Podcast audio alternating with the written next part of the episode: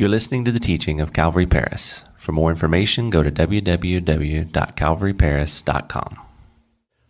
Revelation chapter 4 is where we're going to be tonight, and we will be covering only chapter 4, which, uh, you know, for a Wednesday night is small potatoes, but if you've been here for the past few weeks, then that's actually a, quite, a, quite a big chunk. So praise the Lord. We're covering a whole chapter together. And uh, if you're taking notes tonight, the title of tonight's study is A Heavenly Scene. A Heavenly Scene. And uh, you can find the outline for tonight on the church app, uh, or if you're watching online, of course, you know you can find it there under Facebook, the video on Facebook, or there on uh, the website underneath the video on the website. And uh, so you can follow along with us on the app, or you can take notes yourself. But before we get into chapter four, we of course need to refresh ourselves on the basics of the book of Revelation. And that, of course, starts with the reality that, contrary to popular, popular thought and opinion, the book of Revelation is not a hard book to understand. It is not. It was never meant to be. The book of Revelation was meant and is meant to reveal, to not be something that's hidden for us, to not be something that's hard for us, but it was meant to reveal we know Jesus. It is the revelation of Jesus Christ. And that word revelation means apocalypse or is apocalypsis in the Greek, and it means an unveiling, a revealing. And so we know that as we look at the book of Revelation, it's meant to reveal and it's meant to reveal a key person. It is meant to reveal Jesus to us. And we see that all through the book of Revelation, that Jesus is the theme. Jesus is the theme of Revelation, and he permeates all of the book. And indeed, that's important for us to remember because, especially tonight, as we get into chapter four, as we get into chapter four through the rest of the book, we're about to get into some stuff. We're about to see some stuff and see some pictures of stuff and some things crawling out of the earth and all kinds of stuff. But if all we focus on is the stuff, if all we look for is the stuff and what the stuff is and what it could be and what it might be and who's that who's that person and who's this person and what's that thing that's flying at me now, we'll miss it. We'll miss the point. And the point of the book of Revelation is Jesus being revealed to us. And Jesus being revealed to us throughout the whole book. And we can see that as we move through the book of Revelation, that Jesus has been revealed in the chapters that we've studied, and he's going to be revealed. We saw him first in Revelation chapter 1 through 3 as the exalted king and priest over his church. Tonight and next week, we're going to see Jesus as the glorified Lamb there seen in heaven, as we're going to have a heavenly scene displayed for us tonight and next week as well. In Revelation 6 through 18, Jesus is seen as the judge over all of the earth. And in Revelation 19 through 22, Jesus is the returning King of kings and Lord of lords. And so that is where we see Jesus throughout the whole book of Revelation. But thankfully, too, not only do we know and do we need to refresh ourselves on the fact that Jesus is the theme, but also, Jesus is so kind. Man, he's just such, he's the best. He is absolutely the best. He saves me and then he outlines my book for me. And we know that the book of Revelation is outlined by Jesus. In Revelation chapter 1, verse 19, Jesus says to John on the island of Patmos, He says, Write the things which you have seen, the things which are, and the things which will take place after this. And that is the simple outline for the book of Revelation. And we have already, man, we are moving at a great pace. We have already covered two of those sections. We saw the things which are seen there in chapter one. As John is on the island of Patmos, he saw a vision there of Jesus. And Jesus told him there to write that vision. And he gave him there the trajectory of the book. And what is the theme? Is Jesus and Jesus' return. And then two weeks ago, we completed the second section of the things which are looking at the things that, that are were these churches, these seven literal churches there in Asia Minor, what is today modern day Turkey, that Jesus wrote real letters to, dealing with things that they were going through, things that they had in their midst that they needed to correct or be encouraged on. And after that, now we come to this section. We are in the third section, the things which shall be from chapters 4 through 22 we start now the prophetic section of the book of Revelation. And for that, if you didn't already have enough outlines to go off of, just for tonight, I want to give us a roadmap of really how we're going to see the rest of Revelation played out. We're going to see tonight and next week, John give us a picture of heaven as he's going to be called up into heaven and is going to be there giving giving an account of what he sees of what goes on and then from there he's going to be writing the rest of this book in revelation 6 through 18 john is going to write to us and for us this picture of judgment that is being poured out on the world. In Revelation 19, John is going to show us the event of Jesus' second coming. Again, we looked at that last week as being this separate event that we see in Revelation 19, where it is not the rapture of the church, but it is Jesus coming physically to the earth to set up his kingdom here, which is what Revelation chapter 20 deals with, where John writes about the millennial reign of Christ as he comes and sets up and rules as king here on the earth for a thousand years. And that is an exciting, an exciting thing that we're going to get to in chapter 20. And then chapters 21 and 22, John writes about the ultimate end of evil and the new heaven and the new earth. And I am looking forward to all of that we are going to be looking at. And so should you, because one, it's in the Bible, and two, it's just really cool stuff that we're going to talk about. So praise the Lord for that. But tonight, let's go ahead and get into finally our, our, our, topic for tonight, and that is in Revelation chapter 4, verse 1. We look at this heavenly scene and we pick up in verse 1, and we're going to read through verse 7 and then pray and continue on from there. So, Revelation chapter 4, verse 1. John says, After these things I looked, and behold, a door standing open in heaven. And the first voice which I heard was like a trumpet speaking with me, saying, Come up here, and I will show you things which must take place after this. And immediately I was in the Spirit, and behold, a throne set in heaven, and one sat on the throne. And he who sat there was like a jasper and sardius stone in appearance. And there was a rainbow around the throne, in appearance like an emerald. Around the throne were 24 thrones, and on the thrones I saw 24 elders sitting clothed in white robes, and they had crowns of gold on their heads. And from the throne proceeded lightning and thunderings and voices.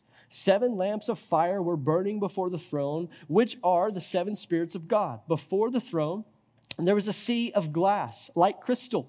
And in the midst of the throne and around the throne were four living creatures, full of eyes in front and in back. And the first living creature was like a lion, the second living creature like a calf. The third living creature had a face like a man, and the fourth living creature was like a flying eagle. We're going to read verse 8 as well. The four living creatures, each having six wings, were full of eyes around and within, and they do not rest day or night, saying, Holy, holy, holy, Lord God Almighty, who was and is and is to come. Let's pray. Father, I thank you so much for this night. God, just what you have already done and just giving us the freedom to be able to come here and worship you. Just being able to come here, God, and worship you in the middle of our week and have the freedom to do so. I just praise you for that, Lord. And I pray for those tonight, Lord, that do not have that same freedom. That, God, you would give them, as we've been seeing in the book of Revelation Lord, you would give them the, uh, the, the, uh, the boldness, Lord, to trust you and the endurance to persevere. And God, as we turn our attention to your word, as so many are tonight, Lord, I, I just pray that you would speak to us and that you would lead us and you would guide us. And that God, as we seek to dive into your word, Lord, I pray that we would humbly come before it, asking you to be our teacher and asking you to lead and guide so that, Lord, we can know the truth that you have for us and so live that truth out. So help us, Lord, I pray that you would lead, you would guide. And we pray that in Jesus' name. Amen. Amen. Well, tonight, as we move through this text together, what we are looking at and reading about is a heavenly scene. And I don't just mean that it's, it's nice to think about, it's literally a heavenly scene. It's literally a scene of heaven where John is called up to the presence of the Lord. And from here is where he will witness the going ons of the rest of the book. And before we start breaking down the things that he sees, and there are some things that he sees, creatures and all of the actions that are going on there, it's important for us to understand the significance of this and really the significance that it holds for us as the church here today.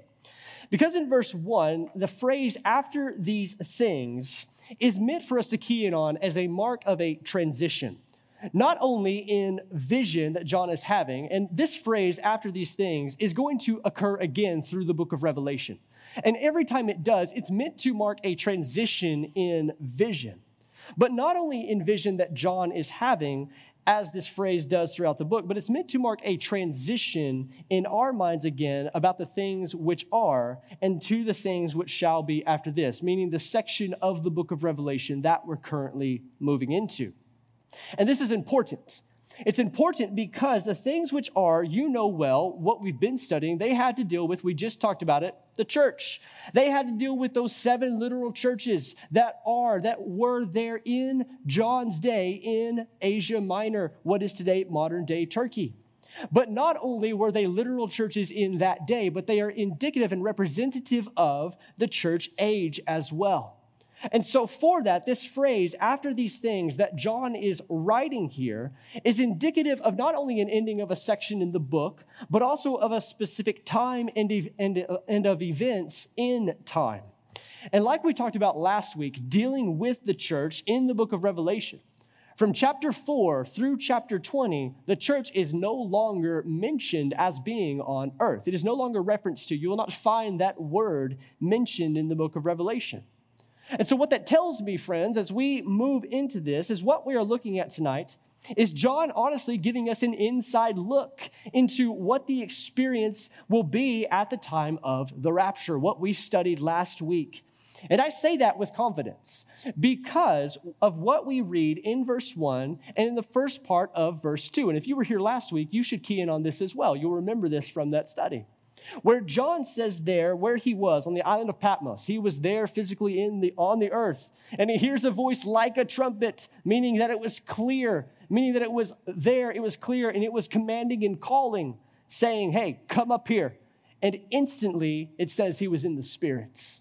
Instantly, he was in the spirit. Now, if you were with us last week, that should sound oddly familiar to what we to what we spoke about last week specifically in 1 Thessalonians chapter 4 verse 13 through 18 and 1 Corinthians chapter 15 verses 50 through 54 where we know that Paul there is there comforting the Thessalonians and is speaking of the new body that we are to receive to the Corinthian church there. And he's speaking of how, in a moment, in the twinkling of an eye, there is this change that happens as we are caught up in the air with the Lord. And so what we see here is this is this is this inside look into what we can expect as believers when it comes to the rapture. When it comes to it, and I say that too, that it's significant for us because this helps us to see and concrete our view of when the rapture is going to be. Again, we talked about that last week. We highlighted three specific views that people hold. And if they hold them, that's fine. It's not a divisive, salvific issue. We'll just tell them, told you so on the way up before everything goes crazy. And that really shows us here that if John is moving, it's meant to be a picture for us of this pre tribulation rapture that is to take place, where the church will be taken up into heaven, changed there, and to be forever with the Lord before the outpouring of judgment on the earth. And it's significant again if the book of Revelation is meant to reveal Jesus and the things that are in the future and meant to be a blessing for us, which we know it is meant to be from Revelation chapter 1, verse 3. Blessed are those that read, that hear, and that keep this word. And this helps us to be blessed, to know indeed that, hey, there is coming that day when we are going to be taken up and we will be there with the Lord, which is the aim, I believe, of John and of, of, of the book of Revelation happening this way to bless us and to help us to see, hey, this is what's going to happen. So be ready. So know that it's coming. Be ready for it. So, what we know now from these verses is that John was on the island of Patmos and he hears a voice, and in an instant, he's in the spirits. And then from there, John, man, he, he, he, he sees some crazy stuff. He sees some stuff. And what is seen for you note takers is what we're going to be looking at first tonight where John there displays for us and speaks to us several things that are seen. And there are some interesting pictures that we get clued in on as we look at these first seven and eight or seven or eight verses. But the most important thing that we need to key on is the first thing that he mentions. The first thing that he mentions is the throne and the one that is on it. The throne and the one that is on it. And this is something that is so important for us right off the bat to key in on tonight. Because you and I know when it comes to heaven, in the world that we live in today, there are many voices and speculation and talks about what it's going to be like, about what we can expect from heaven. And, you know, some of it is biblical. Some of what we can expect is directly from the Bible. I mean, we're in the book of Revelation. So, what we can expect from heaven, a lot of it comes from the book of Revelation. There are other parts in the Bible as well. I love Hebrews 11, 11 10, where it speaks there, the author of Hebrews is speaking of our destination as believers. And he's speaking there about the reality, the stability, and honestly, the permanency of heaven. As the writer of Hebrews tells us that the foundations are solid and the builder and its maker are God. It's an amazing verse that tells us about the stability and the permanence of heaven. Jesus speaks of its enormity and its spacious accommodations in John chapter 14, verse 2, as he's speaking there of his father's house having many mansions. And what that's meant to key us in on is this reality that heaven is big, it's spacious, it's big enough for those to be saved, the multitudes that we know will be saved. Hey, there's enough room for them. And so we see that some of the things about heaven are from the Bible. And those are just, I mean, just scratching the surface of things that we see the Bible speak about heaven in. I mean, just in the book of Revelation, just in the verses we just read, there are colors and things that we see. There are, there's a sea of glass that is like crystal. We know there are streets that are gold. I mean, it's just this amazing thing that we see where we look at heaven in the realm of the Bible we're like, that place is amazing.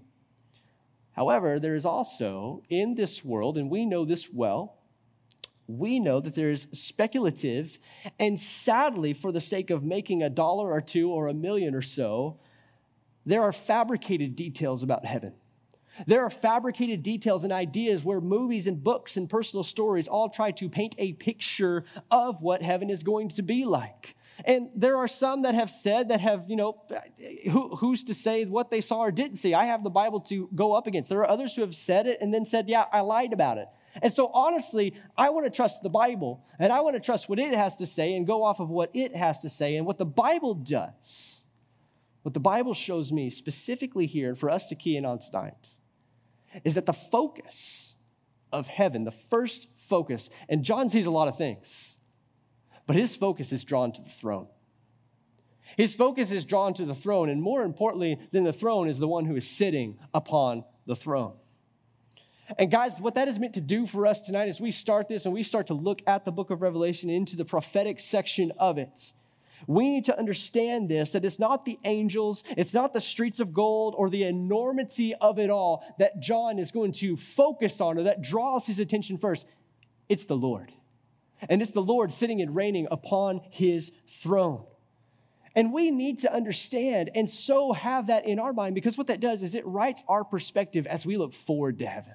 And indeed, we can look forward to it. I mean, we should look forward to eternity with the Lord in heaven one day. The Bible speaks of how amazing that's going to be. But what makes heaven amazing is the fact that we are in the presence of God fully seeing him as we believe him to be, enthroned and ruling. And so, my friends, as we, as, as we begin tonight, we need to key in on this. Because in a world, in your, in your view and in my view of heaven, in, in all the different views of heaven that we can muster up or think through or have given to us or sold to us, what we need to do is make sure that if the view of heaven that we're holding on to doesn't have Jesus, doesn't have the Lord at the focus of it, then, then it's an off base view. Now, again, this is not to discredit the things that are we are told about heaven that are going to be amazing. I mean, I really want to know about some of these things that John is speaking about seeing here. Man, the new body that we're supposed to be getting, bring it on. I want to be just a, a few inches taller, just, just, just a few inches taller, just a bit. That's all I want. Just a few inches taller and not have to deal with anything. What I have to deal with But if that's all I'm focusing on, then that's that, that's missing it. And as amazing as I think the reunions that we're going to have in heaven are going to be, and I, I believe they're going to be amazing, and I, I don't fully know what they're going to look like, but the reunions we're going to have in heaven with those that have gone before us that we love and know, man, those are going to be amazing. But if that's all we look forward to, we're missing it. if all we're looking forward to is sitting on a cloud and eating bananas or something like that, hey, we're, we're missing it. We're missing the focus of heaven if we only focus on the secondary. And if we only focus on the other details that are late, if we are not focusing and looking forward to who is the focus of heaven, the Lord sitting and enthroned, then we're missing it. And so, what we need to do tonight is look at John and see the example that he shows for us, where immediately he was in the Spirit and he was focusing on the throne. He was focusing on the throne and the one that was sitting on the throne. Because what that does is it rights our perspective of heaven as we're here. And it rights our perspective of looking forward to heaven. And so that helps us to look forward to it and to share about the goodness of it. Because this world is indeed looking for heaven as well. They're looking for some hope. And if we can give them hope that is truly biblically based on the view of what heaven is looking like and what it's supposed to look like and what the focus is to be, then man, that, that, that is a message that this world needs to hear. And that's a message that we need to share. And so John shows us where the focus lies. Before all the other stuff, before he hits on it all, he focuses on the Lord. He focuses on the one who's sitting on the throne, and so should we so should we. And then he seems, he seeks to expound on that. There in verse 3, he says, And he who sat there was like a jasper and a sardius stone in appearance. And there was a rainbow around the throne in appearance like an emerald. They're picturing there, it's like he has no real, like he has no words to like describe what God actually looks like. He's just like, I see a bunch of really bright things. You know, he's just like, there's just, there's this light and it's shining, and here's here's what my puny little brain can make it seem like it looked like. He points out the jasper and he points out the sardius stone. And now, if you go, and I did today, and you Google jasper, you're going to come up with this reddish looking rust color or maybe different dyed colored stones. And it's very interesting to look at that. And I, my wife, many of you know, went through the jewelry program here at, here at PJC. She moved from Atlanta, Georgia to here to do that and then I got her, and she was stuck. So praise the Lord. Um, but anyways, she, I, I, te- I, I texted her. I was like, "Hey, is this what a jasper is supposed to look like?" She's like, Uh, "All right." I, I was like, "You know, what does a jasper look?" She's like, "Yeah, it's like red, and there's like layers to it." And I'm like, "Oh, that's interesting." But when you look at the book of Revelation and you look at that, it, it's like, okay, so is it kind of like this muddy little picture? It's like this muddy, this muddy like viewing. And what we need to know is that that word jasper in, in this can be referred to, can be translated into the word crystal or diamond. Speaking of this brightness that comes there emanating from the throne, this brightness, this light, this exuberant light that comes out. And then there's the sardius. Now, the sardius is a beautiful stone as well. It's not clear, it's very opaque, and it's, it's, it's, a, it's, a, uh, it's, it's like a red. It's beautiful. If you've ever seen The Lord of the Rings, the Eye of Sauron is what my wife and I like refer to a sardius as. Like it's, it's like this red fire looking, and it's also meant to show this beautiful picture of how the Lord is clear light and just, just, just speaking out in power. And then around him, it says there's this rainbow. And there's this rainbow surrounding it in the in like the, with with the uh, like like an emerald it says, and we all know what an emerald is. That's not like a trick one. it's green. We know what that one is. It's beautiful and it's green. But it's not necessarily the emerald that we're meant to key in on right there. It's the rainbow itself. And keying in on the rainbow, focusing on it for a moment, we know from the Bible that the rainbow is a picture of God's promise. And we know this all the way from back from the book of Genesis with Noah. Noah is that great story about God, you know, they're saving that eight, that, that, those, those eight individuals, saving Noah and his family there on the ark and judging the world. And after it was done, they come off the ark, and God there says to Noah that he will never, it actually doesn't say to Noah, but he says it to all the readers that, hey, I will no longer flood. I will never judge the world again with a, with a worldwide flood. And he makes that promise and shows it there by the rainbow in the sky. And it's meant to be a picture of God's promise. And it's important that we see here in the book of Revelation that there's this rainbow that is across that is that is surrounding the throne because what it is is a sign there meant for the reader to see and to key in on of the fact that God keeps his word. The fact that God keeps his word. And he doesn't just, it's important that John mentions this around the throne because it's not just about, about the Lord keeping his word and that he says he's going to keep it, though that is enough for us and should be enough for us. This has to do with the nature of God being true through and through. And how this picture of this rainbow being there around the throne of God is indicative of Him being true to His word forever. And with the book of Revelation, what we're about to get into, that has really two meanings for us to key in on tonight. The first meaning is that God keeps his word in that what he says is going to come is absolutely going to come. What we're going to see happen is going to be happening. What we see through the book of Revelation, the Lord is not bashful about sharing it with us. The book of Revelation is meant to reveal it to us. And that God will keep his word with what he says is coming, whether to the good or to the bad. He will keep his word. But it's meant to show us, and I believe so poignantly put here in chapter 4, before chapter 6, to show that God keeps his word that he loves and that he keeps his word and promise to write and to renew after it's over.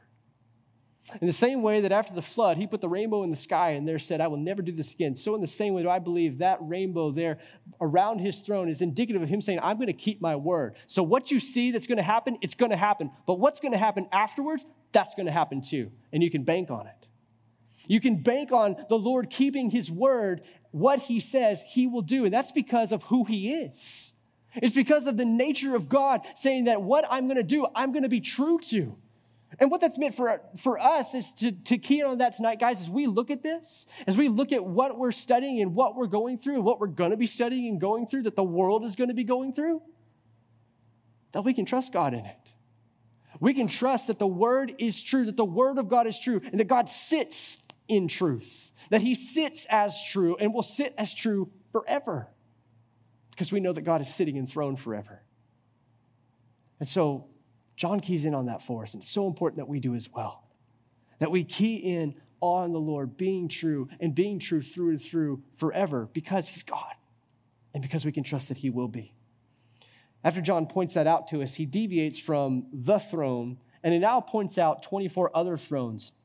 There in verse 4, where he says, Around the throne were 24 thrones, and on the thrones I saw 24 elders sitting clothed in white robes. They had crowns of gold on their heads and he, he deviates from this, and so, so too do we look there at these 24 elders.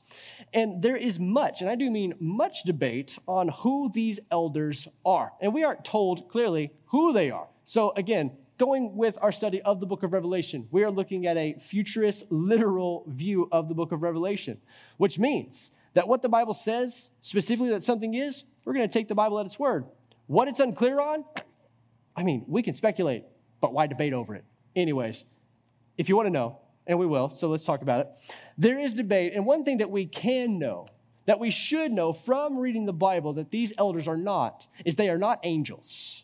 They are not angels.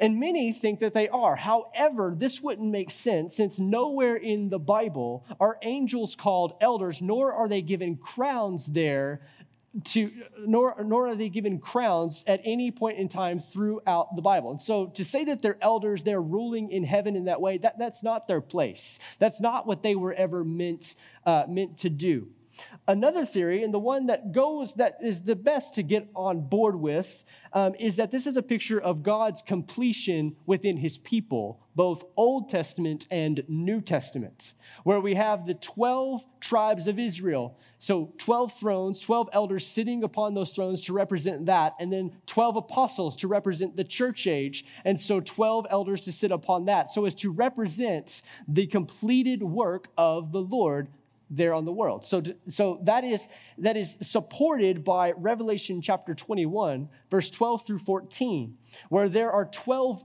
12 names of the tribes of Israel and the 12 names of the apostles written on the New Jerusalem. And so people speculate that that is who it is, and that is why, that it's a picture of the completion of God's work there in the nation of Israel and in the church. However, again, we don't need to get caught up in the debate that we don't know the answer to. And that's so important for the book of Revelation. It's so important for us to remind ourselves of that, that we do not need to get caught up in that debate because in that debate, we miss out on Jesus. We miss out on the key point of the book. And it's fun to talk about. There's no denying it's fun to speculate. But if that distracts us from the key point of Jesus, then we're in the wrong. Then we're in the wrong. And quite frankly, I'm going to heaven, so I'm going to know who they are when I get there because that's what the Bible tells me. So praise the Lord for that. I can bank on that and rest in that and move on. And so we do, and so does John. Where in verse 5, he goes back now from those 24 thrones and the 24 elders, and he moves now back to the throne of God. And it says there in verse 5 and from the throne proceeded lightnings and thunderings and voices.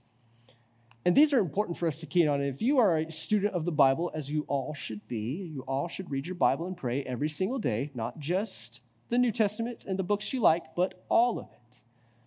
We're to key in on this, this lightnings and thunderings and voices and see them really as representative of the Lord. And from the first place that we see that there in the book of Exodus as the nation of Israel is camped around Mount Sinai.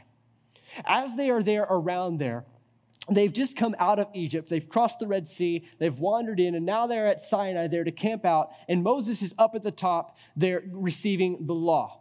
And what they see as they come to this mountain is absolutely terrifying when you look at it. There is cloud, there is fire, there is lightning, there is thunder, there is this loud booming voice from the Lord just speaking out to his people there. And it's meant to just be this picture of God's complete otherness, of his complete holiness there shown to the nation of Israel. And there he gives the law there at Sinai, and of course they continue to continually blow it, but so do we. So that's another that's another study in all of itself. But for tonight, what we see is coming from the throne of the Lord are these lightnings and thunderings and voices. And what this is meant to do, and why I think that John keys in on this within the context of Revelation 4, is you think about what he has said about the throne so far. So far, he has done nothing but just say how amazingly beautiful it is. Like he has no words. He's just like, it looks like these rocks that we know about. Like, like that's his that's that's his ability to describe it so far. And it's meant to paint the Lord as this beautiful sight and then he says, coming from it are lightnings and thunderings and voices. And when we get to heaven one day, when we have this opportunity to see and focus on the throne of God, I believe fully we're going to see the same thing and what it's meant to do for us. In the same way that God is going to be beautiful to behold, and we are going to see in that moment the Lord fully in his goodness I mean, just the fact that we have the opportunity to go to heaven is just an expression of God's grace and His love to us. And there, when we are there, we're going to experience that to the fullest. We're going to experience being in His grace, being in His goodness, experience the fullness of Him there. But we can't, in the same way that we can't today, divorce His grace and His love from His holiness. We can't do it there either. And I think that that is what that is meant to show us.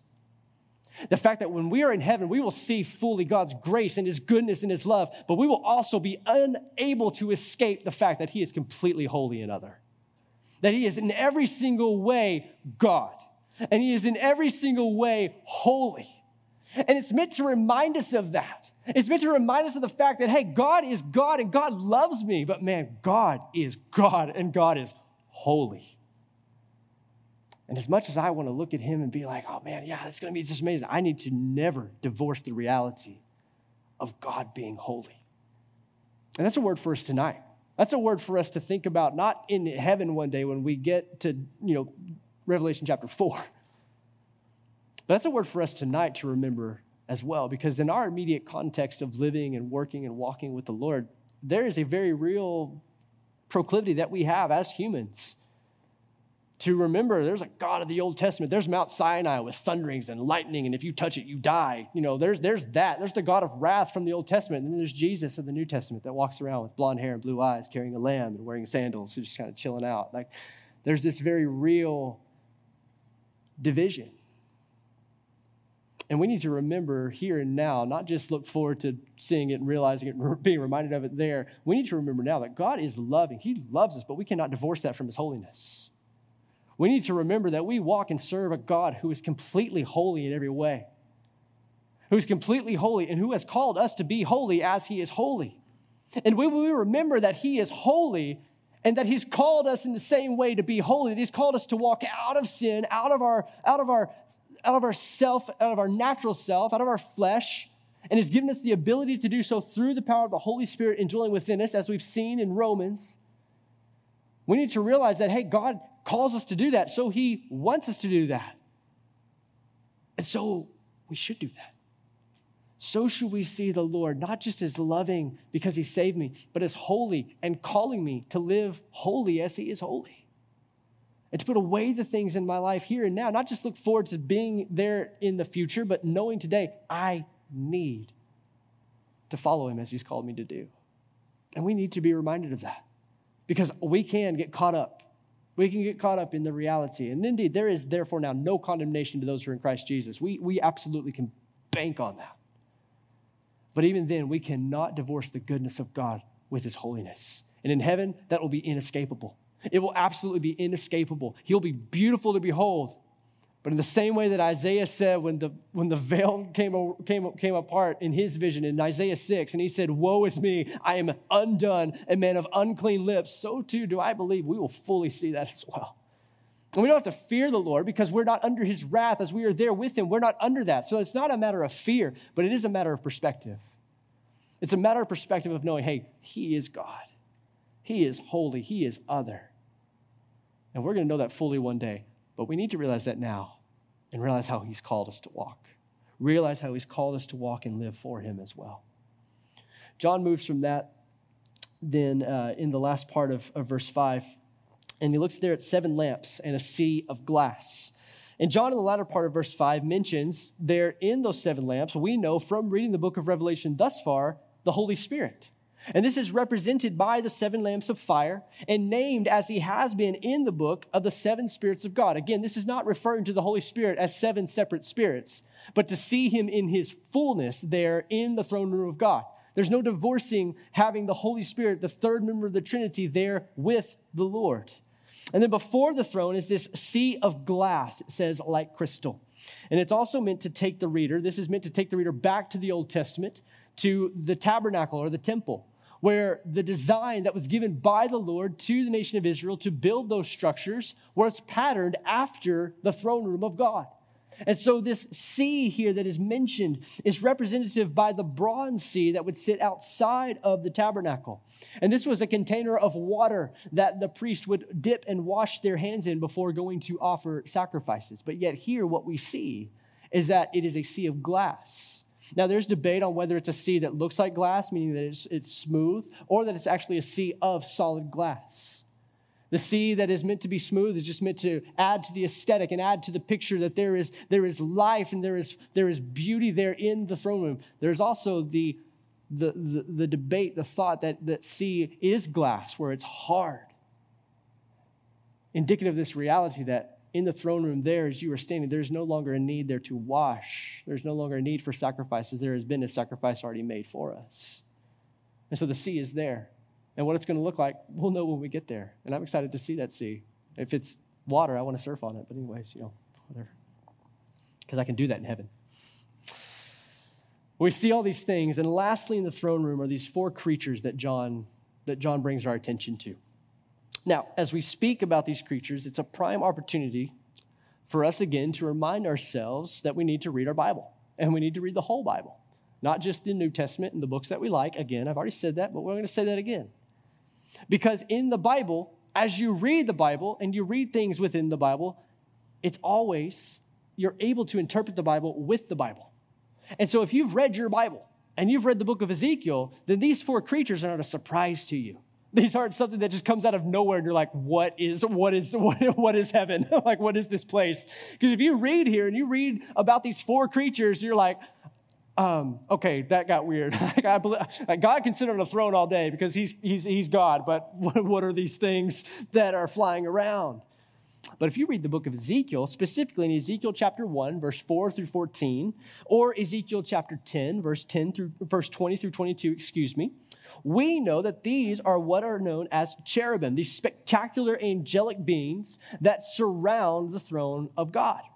Now, again, these are not things that we that we are these are things that we are to know are there. And we're going to see them in fullness when we're there. And we're going to know all about them when we're there. But there is here now speculation as to what they represent, as to who, uh, what they represent. We know what they do, and that's what we're going to really focus on in a moment. But what, what do they represent? What do these things represent? And we need to remember the theme of the book of Revelation. That the theme of the book of Revelation is meant to point us to Jesus. It's meant to point us to the Lord and meant to point us to Him in His fullness and represent everything should represent Him. And if it doesn't, then we're off.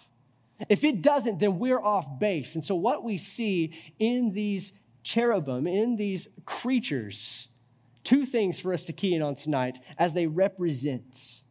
Some say, as the Holy Spirit has been seen there in the seven lamps of fire, that these creatures are representative of the fullness of the attributes of God. Being full of eyes would be indicative of God's omniscience and omnipresence. Being full of eyes is this picture and this idea that they can see everything and that they can see and be everywhere at all times. And so that is indicative of attributes of the Lord. The lion is indicative of God's omnipotence, of his omnipotence, of his, of his being all powerful. There, as the lion is often seen as the strongest, as the top, so too do we know the Lord is that. The ox is representing labor and patience there as, a, as, a, as an animal that would be kind and gentle and laboring and just persevering and moving. So too do we know the Lord is, is that as well. He is patient and moving and working always. The man would be indicative of intelligence and creativity, being that we know the Lord made us in his image and the Lord is highly intelligent. Again, he's omniscient, he knows all, and he is creative. So too did he create us to think and to reason and to be creative as well.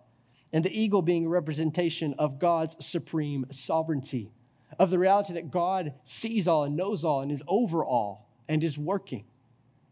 And so that is one camp to show there the fullness of the attributes of the Lord. The other camp, again, is to point our focus to what we know the book of Revelation is about Jesus. And this possible view is that they represent Christ as revealed in the four Gospels. You know in the New Testament that the four Gospels all tell the same story of Jesus, but they are meant to point us to a different piece of Him. In Matthew, it's meant to show that he is the king, that he is the king from the line of Judah. So the lion is representative of the Gospel of Matthew. The ox is representative of Mark, as the ox would have been an animal that was a labor animal. It was, a, it was an, a beast of burden. So would we see from, from Mark as Jesus was shown as the sacrificial servant. Mark 10 45, what does it say? That the Son of Man came not to serve, but to be served. And to, yeah, no, that's wrong. Came not to be served, but to serve. Reverse that and give his life a ransom for many. Mess that up. Anyways, the ox is a representation of, of Jesus there in the Gospel of Mark. Luke, we know, is meant to show Jesus in his humanity. We know that he was fully God, but yet he was fully man. There in Philippians chapter 2, we are told that Jesus saw it, his position there in heaven with the Lord is not to be held on to something as robbery. Meaning it wasn't something to hold on to for the sake of letting the whole world go away, but he humbled himself as a man and came here and lived and died for us so too does the Gospel of Luke show us his humanity. So too does the man represent is representative of Luke.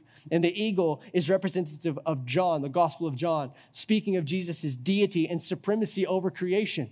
The Gospel of John starts with John 1 1. In the beginning was the Word, and the Word was God, and the Word, word was with God, and the Word was God. And all through the Gospel of John, that is what John is seeking to show, is that Jesus was God, that Jesus is equal with the Father. In John chapter 20, verse 30 and 31, he gives the whole reason why he wrote the book that we would believe that he was the Christ, the Son of God. So too is the eagle representative of the Gospel of John. And I like that because what it does is it puts our focus on Jesus. It rights our perspective and goes in line with the theme of the book of Revelation of seeing Jesus. And again, that is the whole point of this book. And this is such a good opportunity for us to remind ourselves of that. That these four creatures, again, we're going to see them one day. I'm going to ride one one day, I hope. And I'm looking forward to that. But what I know right now is if I sit there and just try to guess what they are and what they can do and all these things and just not take the, take the facts of the Bible and what it says, then I'm missing Jesus. Then I can miss the point. Then I can miss out on what is really important. That is seeing Jesus and showing Jesus as I know more about him. And another reminder of that is not just to see these, these creatures and to see all these things, but to honestly see what they're doing. To see what they're doing is more important than understanding what they are. To see what the, the 24 elders and what these four creatures are doing, I think is more important for us tonight to key in on than actually what they are. It's important for us to look and to know what is there, but it's important for us tonight to key in on what they're doing. Pick up with me in verse 8 as we do that. As we've looked at what has been seen, now let's see what is done there in this heavenly scene. Well, in verse 8, it says, The four living creatures, each having six wings, were full of eyes around and within. And they do not rest day or night, saying, Holy, holy, holy, Lord God Almighty, who was and is and is to come. Whenever the living creatures give glory and honor and thanks to him who sits on the throne, who lives forever and ever, the 24 elders fall down before him who sits on the throne and worship him who lives forever and ever and cast their crowns before the throne, saying, You are worthy, O Lord, to receive glory and honor and power for you created all things, and by your will they exist and were created. You notice with me, and again, the book of Revelation's not meant to be a hard book to understand. This isn't rocket science. Again, we see what happens. Verse 8 says, Day and night, these four creatures they fly around and they say, Holy, holy, holy, Lord God Almighty, who was and is and is to come. And when that happens, these 24 elders that are sitting there around the throne of God, focusing on Him, what they do is they get off their throne, they bow before Him, prostrate themselves before Him, and they throw their crowns at His feet. What is done is way more important tonight than who these jokers are. It is way more important than us fighting and going back and forth on what these creatures are and what they represent. Because what we see that is done here in heaven, where God is the focus, is that worship is directed to Him.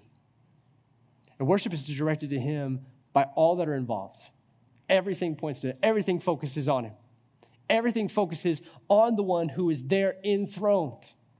And it's important for us to see there that and really helps us to get the, get the picture because those, those, those, uh, those crowns there that those elders are wearing, there in the, in the Greek, it's the word Stephanos.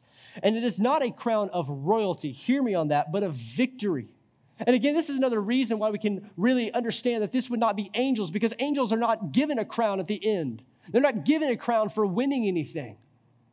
But we are told in the New Testament that there is a crown laid up for us. Paul talks about that in 2 Timothy chapter 4 verse 8 as he speaks and looks forward to this crown that has been laid up for him and for those who go and who win the race. And it's indicative of a crown given to the believer, the one who sticks with Jesus, the one who goes there and lives and at the end receives the prize. But again, John writes this, and as he does, it's meant to direct our perspective to the right way. It's meant to direct our perspective to the right way, where these guys who have these crowns, what they do is they throw them at the feet of the Lord as the angelic beings are screaming and crying out day in and day out, Holy, holy, holy is the Lord God Almighty, who was, who is, and who is to come. And as we look at this heavenly scene tonight and begin this trajectory through the prophetic part of the book of Revelation, we're reminded really again to keep Jesus as the focus Indeed, as we as we get to heaven one day, man, there's going to be sights and sounds and smells and things to do, but the focus we see first and foremost is the Lord. His worship, day in, day out, forever. And that's something that we look forward to. That's something that we need to look forward to. Is to worship the Lord forever and ever. For eternity, we're going to worship Him. And man, I'm looking forward to that. I don't know what that entails or what that looks like, man, I, I think it's going to be just this amazing. Yeah, eternity is going to be rad. It's just going to be so cool to be with the Lord forever and ever and worship Him. And I can look forward to that for then. But knowing that's what we're going to be doing then should set my heart and mind to know that I don't have to wait till then. That I don't have to wait until then to worship Him. I don't have to wait until then to set my heart and mind on Him being the focus of my life. And tonight, as we look at this and as we really gain perspective on what John shows us, what he shows us is that everything focuses on God. Everything focuses on the one who is enthroned, the one who sat enthroned at the, at the flood and who sits enthroned forever and ever. And we know that now. We know that today because the Bible tells us that. And so, what that should do for us is not just give us something to look forward to, which we can look forward to worshiping God, for seeing Him in His fullness day in and day out. We can look forward to that. And man, we should look forward to that. As believers, we should look forward to that. We need to be healthy with that. Again, as we talked about last week, heaven is not an escape plan. The rapture is not an escape plan where we think, okay, I'm just going to white knuckle it till I get there and just let everything burn around me. No, we're called to be on mission and to live for the Lord here while we're here. But we can look forward to heaven, and we should. But we should not negate the reality that we can worship here today. And we can set our perspective on the Lord and have Him as the focus. And we are called to have Him as the focus of our heart and life today and every day until that's our reality. And so the question for us is are, are, are we doing that? The question tonight, and as we move through this, is are we having Him as the focus? Is He the focus of your life right now? Is worshiping the Lord your focus and having your life be patterned after worshiping Him day in and day out? Is that my focus? And I, have got to admit that sometimes it's not. That sometimes I wake up in the morning, I'm not in the mood to worship the Lord. I'm not in the mood to live for Jesus that day. I'm in the mood to just satisfy Justin. That, that's, that's, that's all I want. I want to I wanna hit the snooze button seven times, and I want to just roll over and just be just, just not about doing what I'm supposed to do, what I'm called to do, what I know I was made to do. And that is worship the Lord. But I know that when I right my perspective and say, God, you are the focus, then you know what? I know I'm doing exactly what I was made to do. And I'm going the way that I'm supposed to go. And the Lord is there to help us and to lead us and to guide us in doing that. And He calls us to that. And so, are we doing that? Are we focusing more on Him? Or are we focusing on just Him when we get there? Are we focusing on Him now? Or are we just looking to that day and saying, Yeah, I'll, I'll, I'll spend and you'll be the focus then? But right now, I've got other things to do or other things in the way. I know that the things that are on this world that we go through, that we live in, that we do, that we face, when the Lord is the focus, man, we tackle them the right way. We tackle them the way that we were made to do so. And so tonight, keying in on not just what we see, and indeed, there's some amazing things that we see in the book of Revelation, that we see here in this heavenly scene that John displays for us. But the focus from the beginning all the way through is on the throne and the one who sits on it. Is that your focus? Is that my focus? Is that our focus together? And the beautiful thing again is that we can look forward to that, but we can do that right now of making him our focus day in and day out by worshiping him individually. By you, wherever you're at in your immediate sphere of influence, in your day to day, by getting up and saying, God, I just want to praise you for who you are. I want to worship you by getting into your word. I want to worship you by praying and getting into just seeing what you have for me and then walking that out. You can do that. We can do that individually.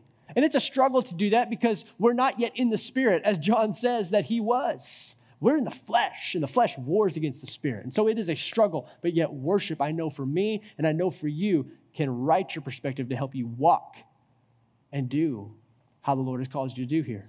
You can do that individually. We can also do that corporately what we're doing tonight. And I especially love that we can do that on Wednesday nights. There's something special about Wednesday night when you're coming in from like two days deep within the world, two days deep, two days deep within regular life, and you come here, and it's like, Lord, I, I just, I just want to meet you and know you. And that's why we, honestly, on Sundays and Wednesdays, and especially on Wednesdays, why we worship before we get in the Word. It's not just buffer, it's not just to fill time, it's meant to ready our hearts for the Lord. It's meant to reroute our focus and to put him at the center, to put him where he needs to be by exalting him and praising him. And then we do that with fellowshipping and then getting into the Word of God. And if I don't go too long, we do it afterwards whenever we sing. Because not only does the word, does worship prepare our heart for the word, but it also calls us to respond. Because when we do, God's the focus. So the question for us tonight as we talk about this is riding our focus, knowing that one day He will be undeniably our focus because, man, as soon as we're there, He's it. And there's other things, but He's it. But right now, is He it for you? Right now, is He the focus? Right now, is He your focus? Is He my focus? Is He our focus? Is He our focus, focus uh, corporately? Because if He's not, then we're missing it. If He's not, then we're missing out on what He wants us to do and how He's called us. So, tonight, guys, if the Lord is not your focus, can I encourage you to turn your focus to Him? Whatever's in your life and on your plate or in your way, man, get it out of there.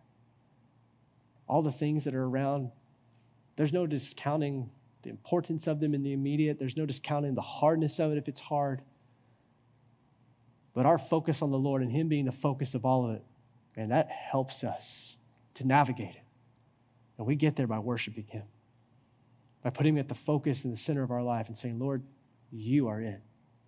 Every day and all day forever, you are it. And one day we'll do that forever. And we can start now. We should start now and live every day that way. And so let's pray and let's do that now. Let's take opportunity to let the Lord be the focus and just write Him and put Him as the focus of our hearts and lives.